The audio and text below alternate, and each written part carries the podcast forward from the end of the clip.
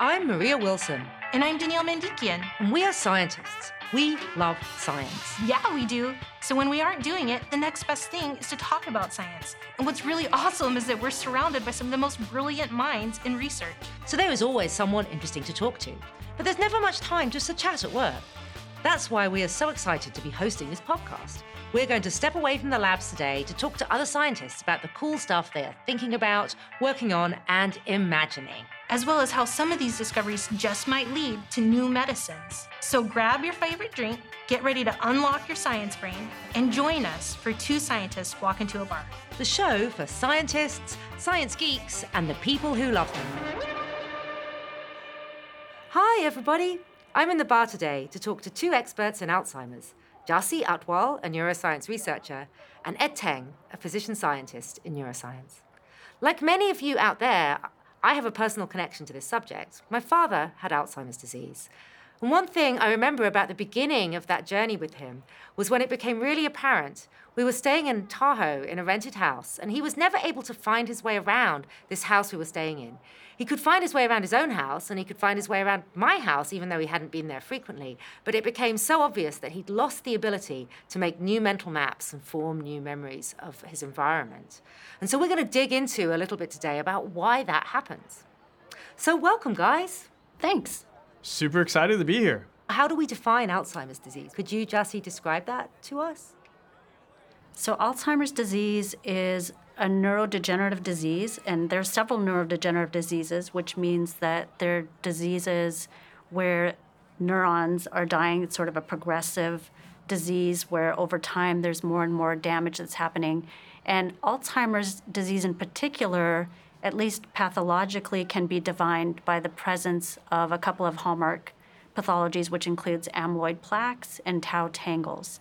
And clinically, Ed, how is it defined? We define it more by its manifestations. So traditionally, the way we have defined it has been uh, a deficit that starts with memory, specifically episodic memory. And then gradually, as disease progresses and as the pathologies that Jazzy has talked about spread to other parts of the brain, it can affect visual spatial function, it can affect language, it can affect decision making, multitasking. There are it's it's more common in older people. Women appear to be at higher risk than men. It tends to travel with other diseases like hypertension and hyperlipidemia. Cardiovascular risk factors seem to increase the risk as well. So it's a constellation of symptoms. And there's a pretty strong genetic relationship as well. I think the strongest link apolipoprotein E and especially the E4 allele. But there's multiple other genetic risk factors as well.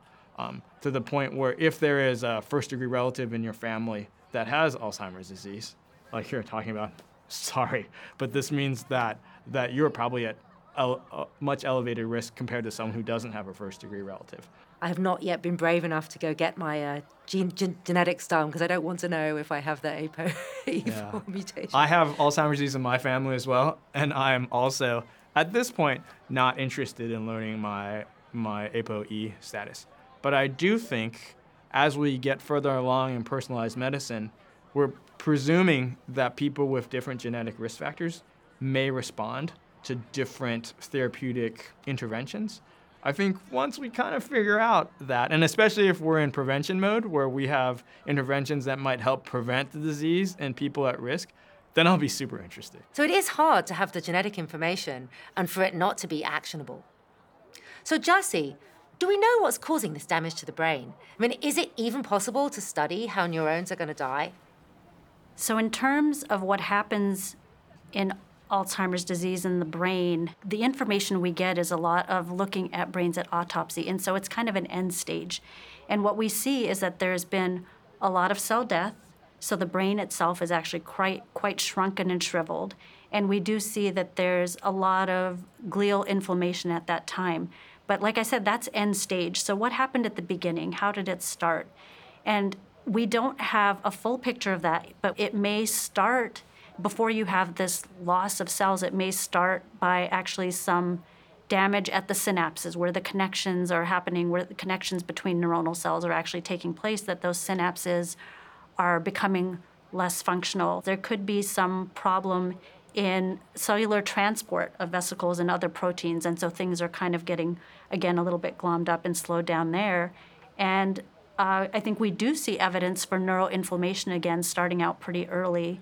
So I, I think it's it is quite multifactorial, and we don't have a full handle on the exact processes that take place. But by looking at at what's happening in some of our cell culture models, we're trying to understand that a little bit better. What are some of the earliest stages of the disease, and what's happening, and how to, how does that synaptic loss then, for example, lead to eventual cell death, and how do the different players, the different cellular components of the brain, play into that? Because we know that memory is is caused by we remember things because we strengthen certain synaptic connections in the brain, right? And so this is obviously not happening properly with Alzheimer's. So your, that's what you're saying is there's some kind of pathology early, which is to do with the neuronal function um, at the level of the synapse. Right, and I think especially, for example, then in development of new memories, where the model for that that we have in the lab is this long-term potentiation, development of long-term potentiation, strengthening of, of certain synapses and certain connections that maybe that starts to become defective. Maybe, again, maybe the connections physically are starting to disappear or the strength of those connections is, is getting reduced. And again, of course, once you have cells lost, then it's harder to make those pro- right, the proper connections again. I, I noticed from my sort of up close experience with Alzheimer's that the mem- first of all you can't form new memories and then old memories start to go away but the memories that go away first are the mo- more recent ones. Is, was that just my observation or is that what happens? That's kind of what happens. Yeah. And i think when we think about neurological symptoms it's location location location. And the reason why we see that recent memory going first is because that recent memory is really subserved by the hippocampus and the medial temporal lobe. And that just happens to be where the Alzheimer's disease pathology tends to concentrate at the earliest stages of the disease. And then as the as the pathology spreads outside the temporal lobe and starts affecting other areas of the brain that are important for language or visual spatial ability, those are when those kind of deficits occur. And it really isn't the pathology itself that's specific, but it's where the pathology, the parts of the brain that the p- pathology affects, that that manifests on the sur- on on the outside. And it starts patients. in the frontal term, in, in, in the um, hippocampus area, you were saying, and then it spreads outwards. I think in the most common, yeah. the most prevalent kinds of Alzheimer's disease that we see, that's where it starts. But what's particularly interesting is that there are other rarer manifestations of Alzheimer's disease that start with language dysfunction or start with visual spatial deficits. And in those patients, what you see is actually the pathology, specifically the tau pathology, actually starts in the parietal occipital cortex for the visual variant or in the perisylvian language regions for the language variants of Alzheimer's disease. So there really is this intersection between both pathology and location that mushes together to create the clinical picture that we see with patients. And so these older memories that, a, that an older person have, the one they've had for a long, long time, those are spread in different parts of the brain so they don't get as damaged? There's... I think the idea, and you're, asking me a question that I actually spent most of my thesis on when I was getting my PhD. It's a fascinating question. So the idea is that the hippocampus and the medial temporal lobe are important for the acquisition of memories and also for some period of time as memories consolidate, yeah. almost like while the glue is setting yeah. for maintaining those memories. But over the longer term, the idea is that those memories are distributed in circuits in other areas of the brain, the other areas of the cortex, and they're no longer dependent on the medial temporal lobe and the hippocampus. So you might imagine if they are stored as patterns of activity cortically, why we see those longer term memories affected later in the disease is that they don't get disrupted until the pathology gets to that area of the cortex where they might be stored. So this explains to me why with my dad while he was he was his short term memory and his memory got worse and worse and worse. But he actually never got to the point where he didn't know who we were. Like those memories were still there. I know for some families, one of the most distressing things is when their loved one stops knowing who they are because those memories, even those very, very deep memories, have been lost. Jassy, you mentioned tau tangles and beta amyloid plaques. What is the current thinking on these two pathologies and how they cause disease? Where are we on that? Yeah, I think there's been this debate between the Taoists and the Baptists for a long time, as well as those who don't believe in either of these, right? We've known about the pathologies and the molecular components of what's present in plaques and tangles for quite a long time. But it's taken us a really long time yet to translate those into therapies and then test them in the clinic. So I think that I don't know that the debate is fully settled. And I think for tau, again, as even though we've known about it for a long time, we've been somewhat limited in the therapeutic approaches we've been able to take. And so we have in the clinic now some some um, some monoclonal antibodies against tau. But I think again to really test the hypothesis, we need to try to tackle tau and in particular the tau that's inside of cells, the intracellular tau, and tackle those tangles using even newer technologies and newer approaches. So I think the jury's still open. Full disclosure, I think I started my career as a Baptist. we call them Baptist because it's beta amyloid tist. Cute. Um, and I worked on a lot um, on models and treatments that were really focused on amyloid. And I would say that early on, the Baptists were winning most of the time. And that's really reflected in the kinds of therapeutics that have been tested in, in phase three trials thus far.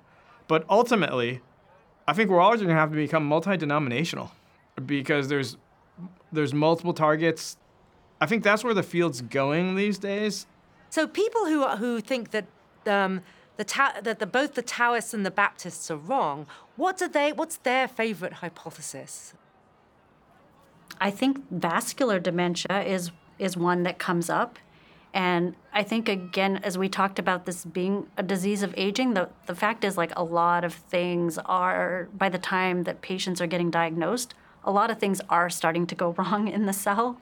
So, and it's, and, you know, part of the reason that people are don't believe that, for example, A beta is involved is it is possible to have a lot of amyloid accumulation. There are some people that accumulate a lot of amyloid and don't develop some of these symptoms, these cognitive symptoms. So, again, it, it probably is sort of the development of the combination of different factors. I'd also say there's another school of thought out there that's really focused on neuroinflammation. Mm-hmm. And the question is always, hey, are amyloid and tau, are they causing the neuroinflammation? Are they a downstream result of the neuroinflammation? There is also, there have also been some theories that maybe historically had been more fringy, that had almost focused on infectious disease. Um, is it a certain virus or a certain bacteria that that causes it?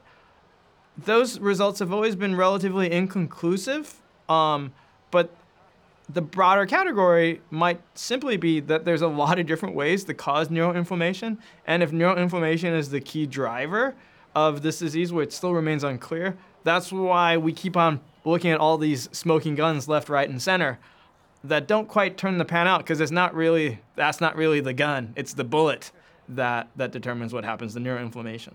What about the impact of COVID and the intersection with Alzheimer's disease? Some patients with long COVID are are purporting this sort of brain fogginess and stuff like that. I think that um, I think it's going to be really interesting to see what kind of findings come out of, of studies and and even again, maybe some autopsy brains, et cetera, um, from patients that have had COVID. I mean, one of the things that I'm hearing early on is that neuroinflammation, just as you said, definitely pops up again. And um, I think this idea that neuroinflammation is associated with this brain fog in different in different types of um, circumstances is something that's that's becoming apparent as well. I can certainly imagine, given that COVID seems to have so many inflammatory aspects to it that the heightened neuroinflammation that comes along in these patients that do end up contracting COVID 19 probably accelerates or or facilitates the kind of damage that's being done in Alzheimer's disease. I think it's going to be a really active area of research, as, as Jazzy alluded to, as, as we get more and more information and as we tra- as we pivot from simply figuring out how to stop people from getting COVID to, to learning more and more about what happens long term with COVID, to, to really see what those interactions are between COVID, neuroinflammation, and other neurodegenerative diseases. Because it turns out that most of the neurodegenerative diseases have some component of neuroinflammation as well. And whether that's the piece that ties them all together has been this tantalizing possibility that folks have talked about for a while, but it's been really, really difficult to prove. That's really interesting. So, moving back to the core biology of Alzheimer's itself, Jassy, what other types of biology do you think are exciting for new therapies in the disease? I think that um, there are a lot of new avenues to be very excited about. I mean, while we're still trying to sort of flesh things out with A beta and tau, and I still think we have some things to do there, one of the areas of greatest interest recently has certainly been microglia. So, microglia are considered the immune cells of the nervous system, of the central nervous system. And I think, much like the peripheral immune system, they're considered to have both good and bad roles. And they're certainly known to be quite active in neurodegenerative disease. And so there's a lot of investigation going on right now about trying to use therapies to modulate their function um, during disease. And I think that's it's going to be just really, really interesting to to see how that whole field develops. So that's that's one area that I think is really interesting. Is this analogous in any way to cancer immunotherapy, where you're uh, modulating the immune system to to um, prevent um, cancer growing? I think it, it it it there's some analogies. I think it's the so the idea is that again, I mean, we've talked about these toxic aggregates that are forming um, in neurodegenerative diseases, and one thought is that these glial cells can come in and help clear some of that up. So you you want them to have some level of activity and be active in getting in there, but there's also some potential damage that could be done if these immune cells are overreactive and they're releasing a lot of more sort of cytotoxic um, cytokines. I think one of the most interesting things is that in the genetics that's been done for Alzheimer's disease, as well as some of the other neurodegenerative diseases, a lot of the hits that come up tend to be genes that are expressed in microglia. So we know that they're very important um, but exactly how to modulate them. Are they not active enough in disease? And do we therefore need to upregulate them, or are they actually having some toxic effect? I think that that's where it's going to be really, you know, tricky and sort of an, an active area of investigation. And could also be that you need them to do different things at different stages of disease. That's, I think, one of the challenges in clinical development, Ed, right? Is when do you intervene? Yeah, I think it's particularly tricky, and that's the word Jazzy just used, with Alzheimer's disease because the disease does evolve over time. As we were talking about earlier, some of the earliest stages of disease is when we have the accumulation of amyloid plaques. So you might imagine that the interventions that we would try to do at earlier stages would really focus on amyloid plaques. Whereas the tau tangles and some of the other neuropathology that comes around later, that might be more appropriate to target later rather than earlier. Microglia are an interesting case because they might be not quite active enough at the beginning and maybe too active later. So, as Jazzy suggested, we're still trying to figure out are we supposed to increase their activity, decrease their activity? Is it different early? Is it different late? Um, right now, with our, with our clinical diagnoses, amyloid's been the real focus because the idea traditionally has been for Alzheimer's disease and other neurodegenerative diseases that the earlier we can intervene, the better chance we have of doing something meaningful. And that probably comes back to your initial question is this like cancer? Probably, right? Because we talk a lot about cancer. Hey, the earlier detection, earlier treatment, better outcomes. Along the lines of what you were asking earlier, other biologies that I think are also of interest, there's a lot of things, other things that I think that are popping up.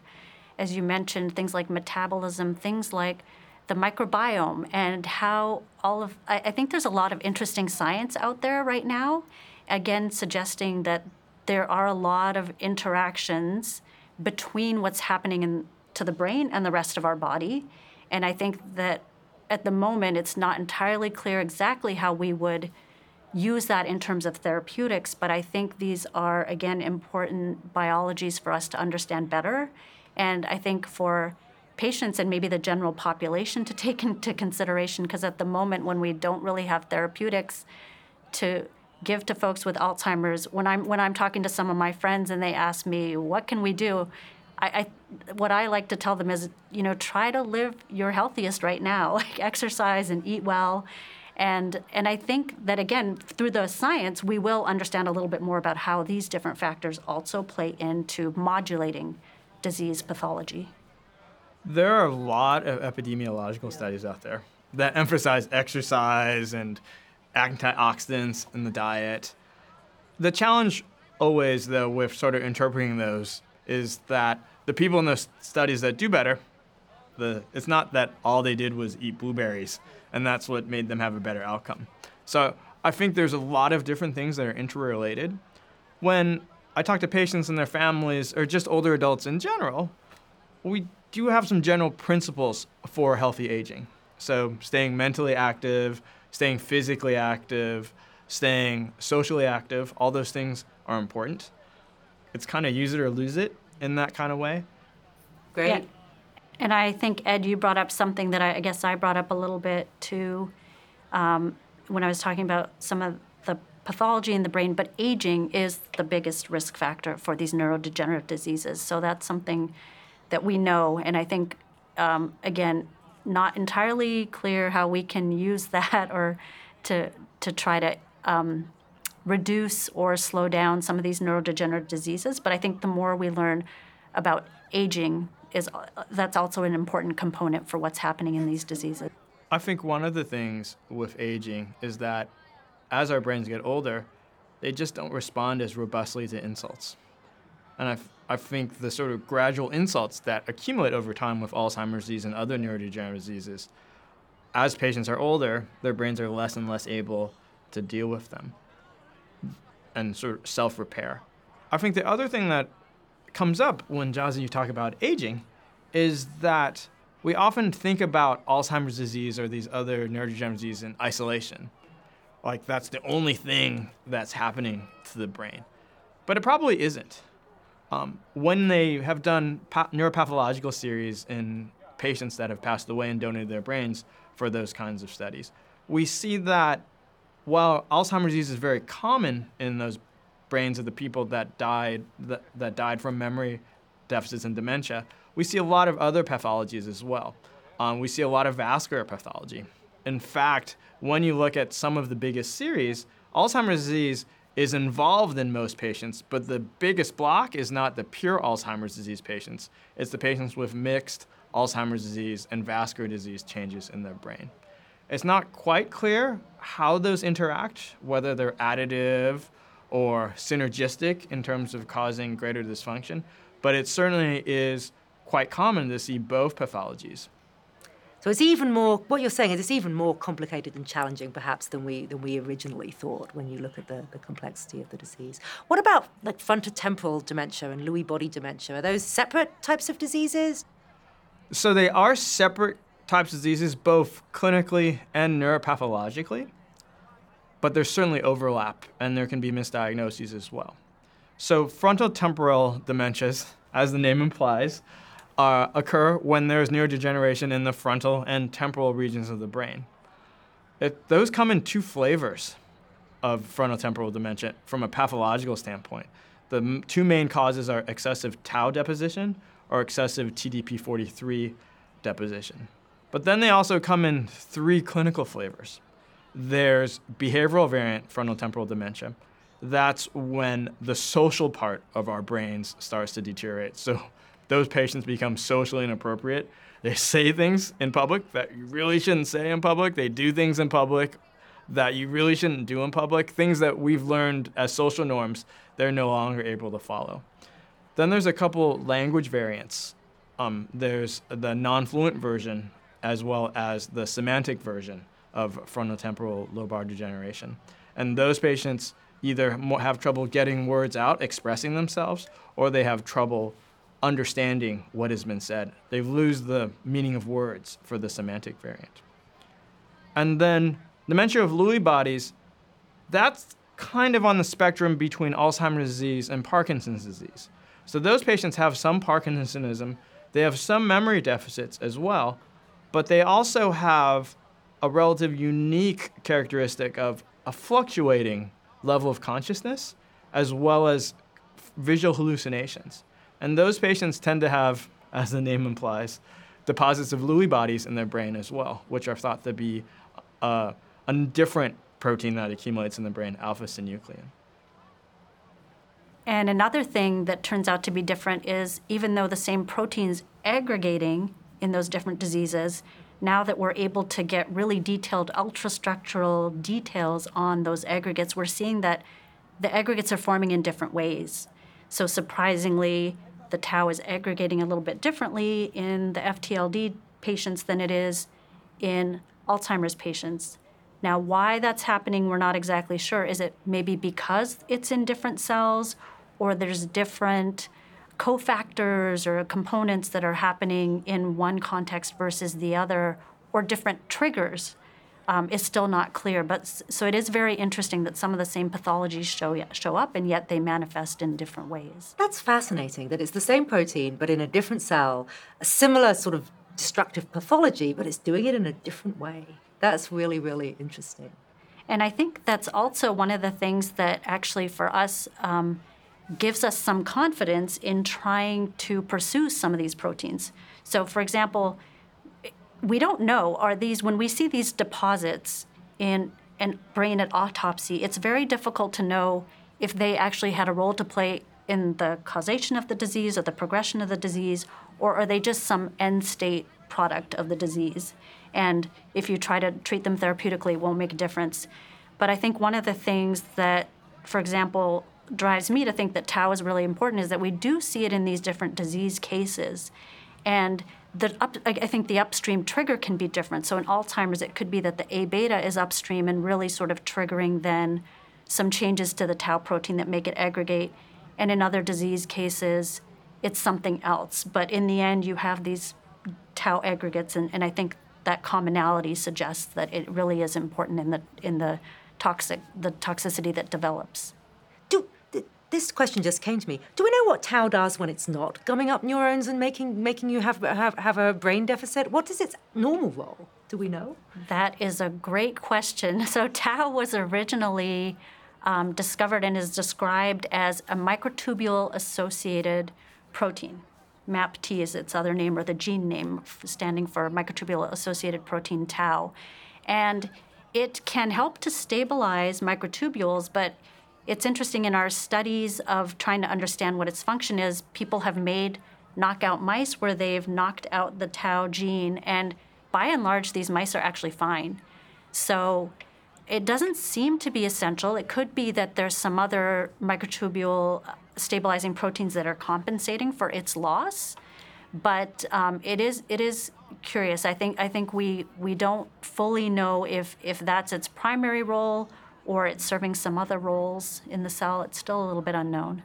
Interesting. Just um, microtubules are like the little tiny, there's like the scaffolding inside the cell, right? And I would imagine they're very important in neurons because neurons have these long axons. Exactly. So yeah. neurons reach very long distances in our body, and they're important for helping relay some information. Right? There's um, transit along those microtubules of, of various vesicles. So they are ab- absolutely very important. And you might have thought that if you got rid of something that's a microtubule stabilizing protein like tau, you might have really dramatic consequences. But any phenotypes that have been discovered actually seem to be pretty subtle. So maybe there's a lot of redundancy built into that system, perhaps because it's so important. That's maybe. right. Yeah, very, very interesting. I just wanted to pivot a little bit because when we were thinking about treating Alzheimer's disease and neurodegenerative disease, we have to get the drugs into the brain, don't we? And I know this has also, Jassy, been an area of focus. And I know that you've been working on clinical programs of drugs that we have to get into the brain. What's the challenges of getting medicines into the brain and how do we do it? Yeah, so there's something called the blood brain barrier, which protects our brains. You know, it's thought to sort of protect it and keep the homeostasis um, in the brain. By preventing too much interaction with things that are out in the periphery, be that some of the immune cells, um, some contaminants that might be out there. So, so the, the brain is considered a sort of immune privileged um, organ in, in our bodies. And while it's certainly there, I think, you know, and it probably has evolved to be there for very good reason to protect our brain, it does pose huge challenges for, for trying to get drugs into the brain to treat diseases. And so it makes the brain uh, impenetrable to, or, you know, largely impenetrable to a lot of the different therapeutics. And we've done a lot of studies. Um, this is true for both small molecules as well as large molecules like antibodies. And it's not that you can't get anything across, but normally it gets across at very, very low amounts. It's, it's really kind of inefficient. And so we have been, and others in the field have been trying to look at ways that we can try to boost the amount of drug that we get into the brain, in some cases by taking advantage of some receptor systems that are present on the blood brain barrier that are normally serving to transport other molecules across. If we can try to hijack those um, those molecules to help allow our therapeutics to get across a little bit more efficiently. I think that's one way one way of trying to uh, trying to get over that barrier. It's kind of like those revolving doors, and you have to fit. So if you can make something that fits into one of those slots, you can like shuttle it into the brain. Very cool.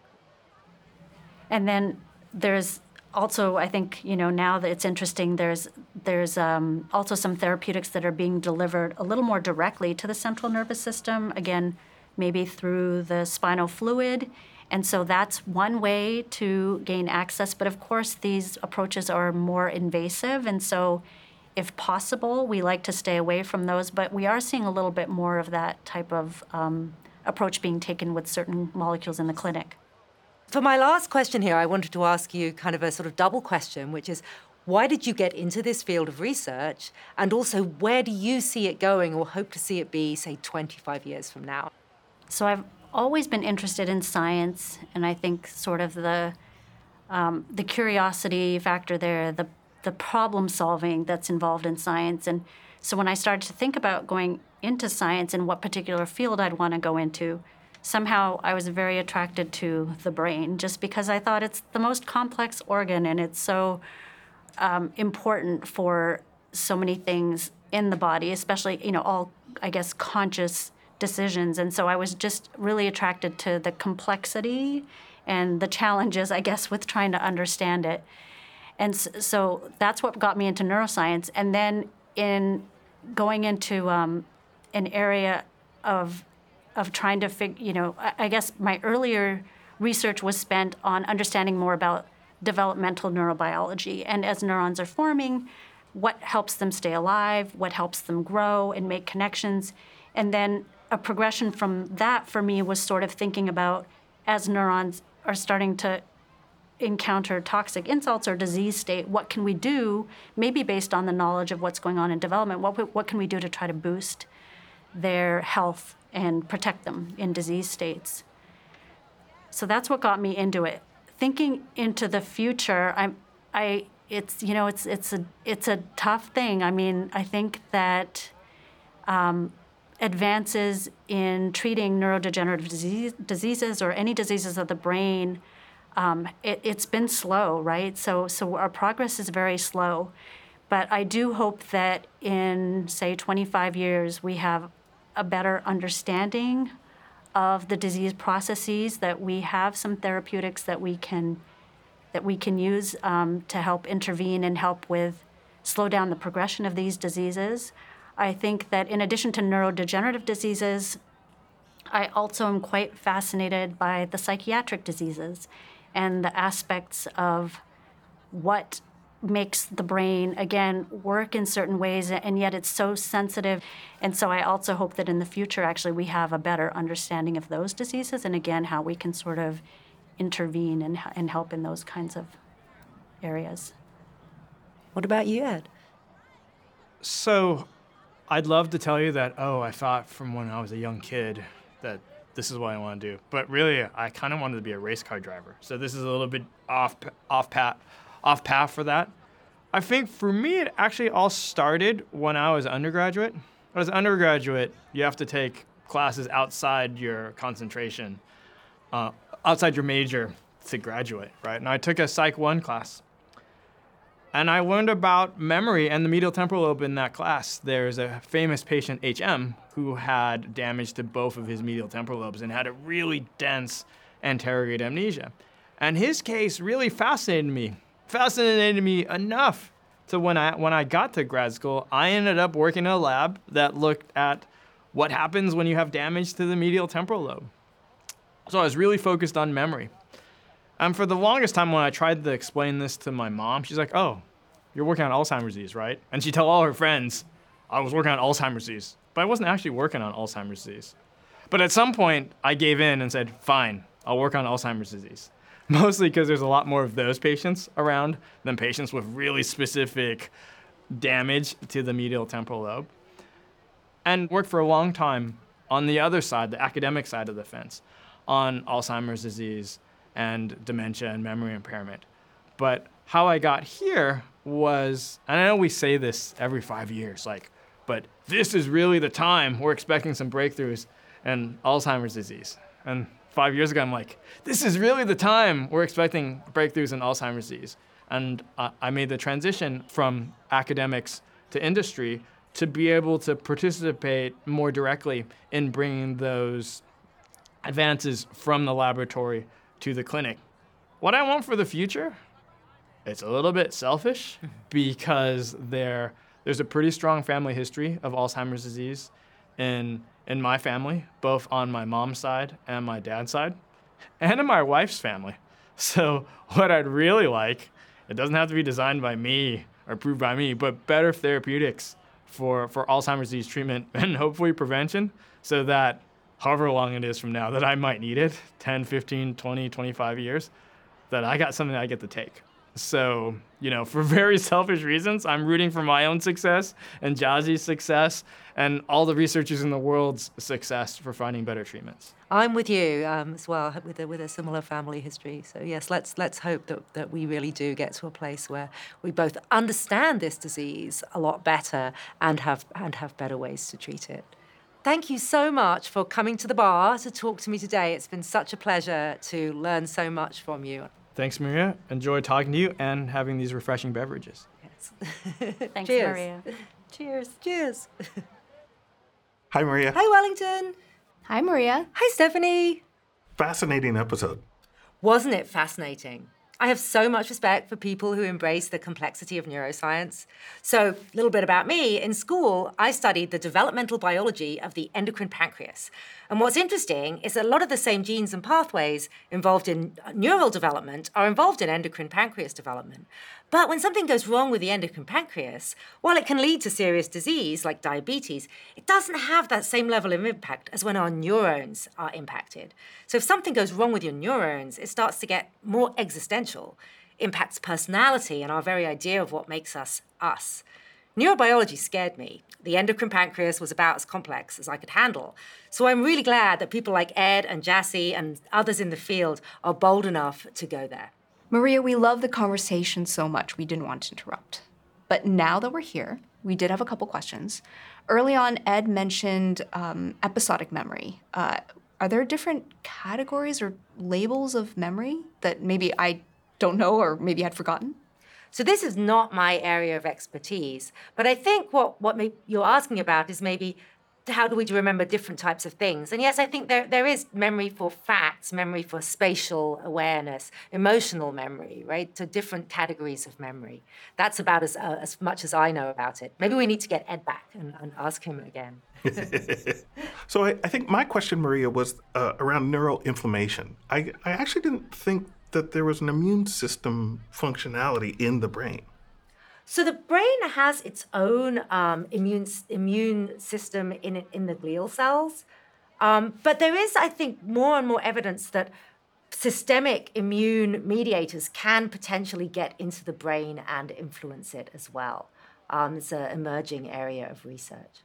I read a really interesting book. It's called Brain on Fire, um, a bi- biography of a woman who developed um, acute psychosis and personality changes that were ultimately diagnosed as being caused by an immune response within her brain, antibodies to, to, to neurons, just showing that, that an immune response can lead to um, um, psychi- psych- psychiatric or mental diseases. Interesting. So let me ask you a future question. Do you think that our learnings about how the brain works will come before or after we discover treatments? That's such an interesting question, and it makes me think of some of the um, historical experiments that Ed was alluding to, where a lot of what we've learned about the brain has been because of injuries people have had to the brain or diseases of the brain. And so I think it's going to continue to iterate on itself, right? If we can ultimately imagine, you know, you learn, how you can treat Alzheimer's and you start to change the, the progression of the disease, that could potentially teach us more about how the brain works. Um, so yeah, I think it's going to be an iterative process that the treatments will give us learnings and they will feed back to help us understand the normal function of the brain as well. Before we go, Maria, let's take a question from the grab bag. Here's a question from Cheryl W. Are there any efforts to ensure that all populations, historically underrepresented, like low income or, or minorities, have access to information so that they can be included in clinical trials? So that's a fantastic question and one that's close to my heart and something that I'm involved with um, improving. Um, now, this may not seem directly related to Alzheimer's, but the fact is that the people enrolled in our clinical trials across indications may not always reflect the broader population. And the trouble is, is if you have enrolled a patient population in your clinical studies that's not representative of the epidemiology of the disease, like the, the, the, the, representation of the, of the populations that suffer from the disease, you could both miss an important medication, uh, uh miss, miss an important efficacy signal, and also potentially miss an important sort of safety signal as well. So it's very, very, very important that clinical trials represent the populations that you're ultimately trying to have your medication serve. Um, there are lots and lots of efforts ongoing to address this. In fact, we have two conversations on this topic with experts in the field coming up because it really is so timely and so important. You know, as scientists and um, clinicians, we really want the medicines and the research we do to represent everybody who's suffering from the disease. Um, so we're very much looking forward to having these conversations. And that's our show. Make sure you subscribe so you don't miss a show and leave us a rating. If you have any questions, please write to us at podcast at gene.com. That's G E N E.com. And now for me, it's back to puzzling over data.